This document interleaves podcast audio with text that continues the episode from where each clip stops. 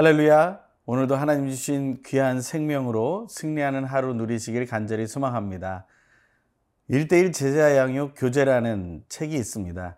그 양육 책에 보면 처음 첫 단락이 예수 그리스도와의 만남에 대한 이야기가 나옵니다. 그 중에 첫 과를 보면 이런 주제를 가지고 있어요. 바로 예수님은 참 사람이시며 참 하나님이십니다. 라는 주제입니다. 이것은 기독교의 교리에서도 매우 중요한 교리이죠. 어, 여러분도 그 사실을 믿고 있습니까? 사람들은 그런 것을 잘 믿지 못합니다. 어떻게 참 사람이면서 참 하나님이실 수 있는가? 그렇기 때문에 믿는 것입니다. 반신, 반인이라면 신화에 많이 나오는 존재들입니다. 하지만 우리가 믿는 것은 참 사람이시며 참 하나님이셔서 사람의 모든 것을 아시고 이해하시며 그, 그 약함을 치유하시고 회복시키시고 구원하실 수 있다라는 믿음입니다. 그것을 오늘 우리가 함께 나누기를 소망합니다. 오늘 나에게 주시는 하나님의 말씀을 함께 듣겠습니다. 마태복음 9장 27절에서 38절입니다.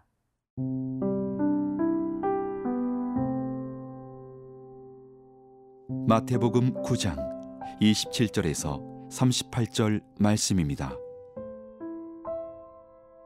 예수께서 거기에서 떠나가실새 두 맹인이 따라오며 소리질러 이르되 다윗의 자손이여 우리를 불쌍히 여기소서 하더니 예수께서 집에 들어가심에 맹인들이 그에게 나아오거늘 예수께서 이르시되 내가 능히 이 일 할 줄을 믿느냐 대답하되 주여 그러하오이다 하니 이에 예수께서 그들의 눈을 만지시며 이르시되 너희 믿음대로 되라 하시니 그 눈들이 밝아진지라. 예수께서 엄히 경고하시되 삼가 아무에게도 알리지 말라 하셨으나 그들이 나가서 예수의 소문을 그 온 땅에 퍼뜨리니라. 그들이 나갈 때에 귀신 들려 말 못하는 사람을 예수께 데려오니 귀신이 쫓겨나고 말 못하는 사람이 말하거늘 무리가 놀랍게 여겨 이르되 이스라엘 가운데서 이런 일을 본 적이 없다 하되 바리새인들은 이르되 그가 귀신의 왕을 의지하여 귀신을 쫓아낸다 하더라. 예수께서 모든 도시와 마을에 두루 다니사 그들의 회당에서 가르치시며 천국 복음을 전파하시며 모든 병과 모든 약한 것을 고치시니라. 무리를 보시고 불쌍히 여기시니 이는 그들이 목자 없는 양과 같이 고생하며 기진함이라.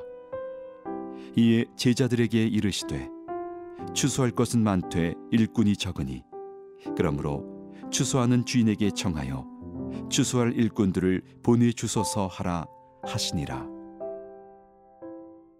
오늘 본문의 앞부분에는 두 연약한 사람들의 모습이 나옵니다.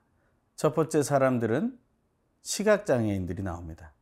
또 두 번째는 귀신 들려 말할 수 없는 자들이 나옵니다. 그러한 사람들을 예수 그리스도께서는 고쳐 주십니다. 오늘 보면 27절에서 31절의 말씀입니다. 예수께서 거기에서 떠나가실새 두 맹인이 따라오며 소리질러 이르되 다윗의 자손이여 우리를 불쌍히 여기소서 하더니 예수께서 집에 들어가심에 맹인들이 그에게 나오거늘 예수께서 이르시되 내가 능히 이 일 할 줄을 믿느냐? 대답하되 주여 그러하오이다 하니. 이에 예수께서 그들의 눈을 만지시며 이르시되 너희 믿음대로 되라 하시니 그 눈들이 밝아진지라. 예수께서 엄히 경고하시되 삼가 아무에게도 알리지 말라 하셨으나 그들이 나가서 예수의 소문을 그 온 땅에 퍼뜨리니라. 아멘. 그 시각장애인은 믿음이 있었습니다. 그래서 예수님께서는 29절에서 너희 믿음대로 되라 말씀하셨다는 거예요. 이것처럼 어려운 말이 없는 것처럼 보입니다. 하지만 이것처럼 쉬운 말도 없습니다. 믿으면 되기 때문에 그렇습니다. 지금 이 순간에도 여러분들이 예수 그리스도에 대한 참 사람이시며 참 하나님이시라는 것에 대한 믿음에 의심이 있다면 지금 그 의심을 내려놓으시고 믿으세요. 그러면 놀라운 일이 일어나게 됩니다. 여러분의 믿음대로 될 것입니다. 그것이 바른 믿음입니다. 하나님께서 우리에게 선물로 주신 믿음은 의심 0%, 믿음 100%의 믿음이기 때문에 그렇습니다. 그 믿음을 사용할 때 우리는 바른 믿음으로 예수님을 만나게 되고 예수님께서 우리에게 주실 수 있는 더 놀라운 선물들을 체험하게 되며 우리의 연약함이 치유되고 회복되는 은혜를 체험하게 됩니다. 이것이 바로 예수님과의 인격적인 만남이라고 할 수 있습니다. 두 번째 사건은 귀신 들려 말 못하는 사람을 예수님께 데려왔을 때의 일입니다. 33절, 34절입니다. 귀신이 쫓겨나고 말 못하는 사람이 말하거늘 무리가 놀랍게 여겨 이르되 이스라엘 가운데서 이런 일을 본 적이 없다 하되 바리새인들은 이르되 그가 귀신의 왕을 의지하여 귀신을 쫓아낸다 하더라. 연약한 사람을 고쳤을 때는 아무런 말도 하지 못했던 사람들이었을 것입니다. 그런데 귀신 들린 사람의 상태를 정상으로 회복시키신 것을 보고 그들은 엉뚱하게 해석하게 됩니다. 귀신 들린 사람은 오직 예수를 믿었을 것입니다. 오히려 그 사람 안에 들어있던 귀신은 예수를 믿고 벌벌 떨며 쫓겨났을 것입니다. 그런데 그것을 주변에서 보았던 사람들이 엉뚱한 이야기를 합니다. 귀신의 힘을 빌려서 귀신을 쫓아냈다고 말하는 것이죠. 여러분은 혹시 그렇게 믿고 있지는 않습니까? 여러분이 믿는 믿음이 그렇게 보잘 것 없는 믿음이라고 생각하십니까? 의심을 사용해서 믿음에 이를 수 있을 것이라고 생각하십니까? 그것은 우리의 착각입니다.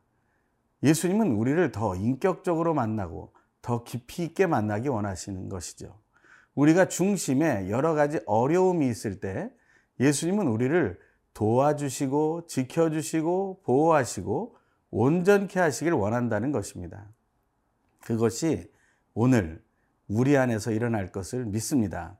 저와 여러분들 안에 그 역사가 일어나는 하루 되길 소망합니다.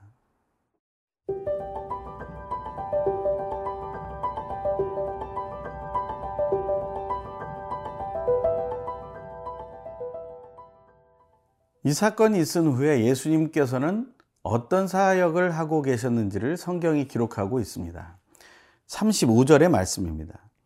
예수께서 모든 도시와 마을을 두루 다니사 그들의 회당에서 가르치시며 천국 복음을 전파하시며 모든 병과 모든 약한 것을 고치시니라. 아멘. 저는 이 구절을 대할 때 처음에는 그저 예수님이 공생애 때 이런 사역을 하셨다라는 정도로만 생각했습니다. 그런데 일대일 제자 양육 교제를 제가 함께 나누기 시작하면서 이 구절이야말로 바로 우리가 예수님을 인격적으로 만나게 되는 놀라운 사건을 표현하고 있는 것이다라는 사실을 알게 되었습니다. 그냥 단지 예수님이 온 마을에 두루 다니시면서 신방하셨고 그냥 가르치는 사역을 하셨고 천국 복음을 전파하는 전도와 선교 사역을 하셨고 모든 병과 약한 것을 고치시는 치유와 회복의 사역을 하셨다. 그러니 교회는 그런 사역을 해야 되고 예수를 믿는 사람은 그런 사역을 섬겨야 된다 라는 정도의 이야기가 아니라 이 이야기가 오늘 앞부분에 나온 이야기처럼 시각장애인에게 찾아가시고 귀신 들려 말 못하는 자에게 찾아가신 예수님께서 바로 여러분에게 또 저에게 찾아오셔서 이 역사를 하신다라는 것입니다. 이제 제가 35절을 제가 예수님을 만났다라는 그런 믿음을 가지고 다른 표현으로 읽어 보겠습니다. 예수께서 내가 어디에 있던지 나를 찾아와 만나 주시고 나와 일대일로 양육해 주시고 나에게 하나님의 나라의 복음을 전해 주시며 나를 하나님의 나라에까지 이르도록 동행해 주시고 또한 나의 약한 것과 모든 질병을 고쳐 주시고 나를 불안함으로부터 안정으로 회복시켜 주시고 치유해 주셨습니다. 아멘. 예수님이 여러분과 저를 그렇게 만나주고 계신다는 것입니다. 이것이 바로 인격적인 만남이 아니고 무엇이겠습니까? 이 사실을 우리가 믿고 고백하기만 한다면 우리에게는 예수님과의 인격적인 만남을 체험하는 은혜가 있게 되는 것이고 우리는 그것을 당당히 우리의 간증으로 우리의 신앙 고백으로 선포할 수 있게 된다는 것입니다. 예수님과의 인격적인 만남을 너무 어렵게 생각하지 마십시오. 예수님이 여러분이 도움이 필요할 때 찾아오십니다. 여러분이 살려주세요 외치고 도와주세요 외치고 함께 해주세요 외치면 예수님은 언제든지 나타나십니다. 어떤 만화의 주제가가 아닙니다. 만화의 주인공처럼 그런 것을 경험하는 것이 아닙니다. 우리는 직접 하나님 아버지와 예수 그리스도, 성령 하나님을 인격적으로 만나 체험할 수 있다는 것입니다. 그러한 믿음이 저와 여러분들 안에 충만히 넘치기를 간절히 소망합니다. 예수님은 어떻게 그런 일을 하실 수 있습니까? 오늘 보면 36절입니다.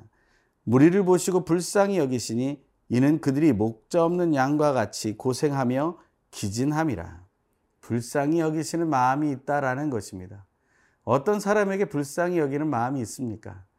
바로 선한 마음을 가진 자에게 불쌍한 마음이 드는 것이죠.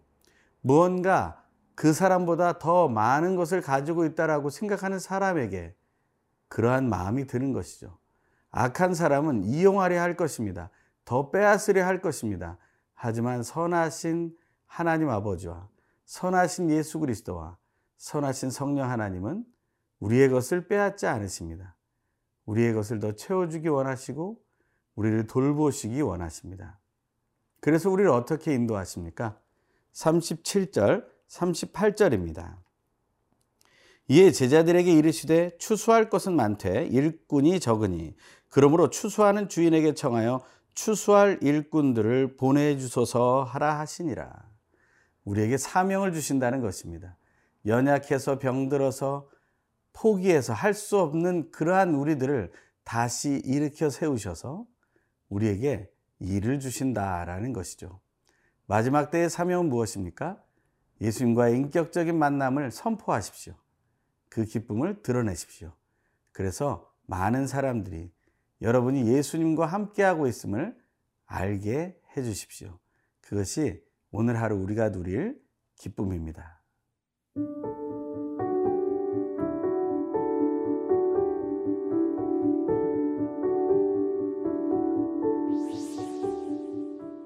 먼저 우리를 찾아와 주시어 사랑을 베푸시는 하나님. 우리 속에 있는 예수님에 대한 모든 왜곡된 기준들이 하나님의 말씀을 바르게 묵상함을 통해 예수님의 마음을 품는 기적이 일어나게 하여 주십시오. 예수님을 나와 우리의 구원자로 선포하는 믿음의 사역을 날마다 감당함으로 한 영혼을 살려내어 생명의 길로 인도하게 하여 주십시오.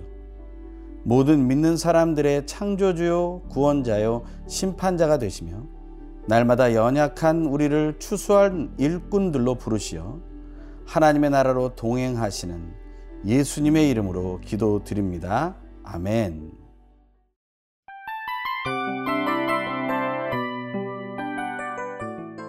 이 프로그램은 청취자 여러분의 소중한 후원으로 제작됩니다.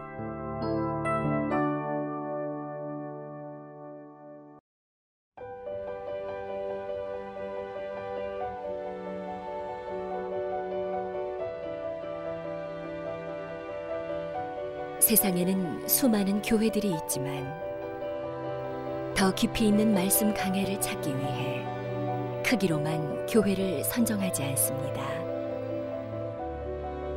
보다 좋은 영적 콘텐츠를 더 많이 나누기 위해 방송비를 받지 않습니다.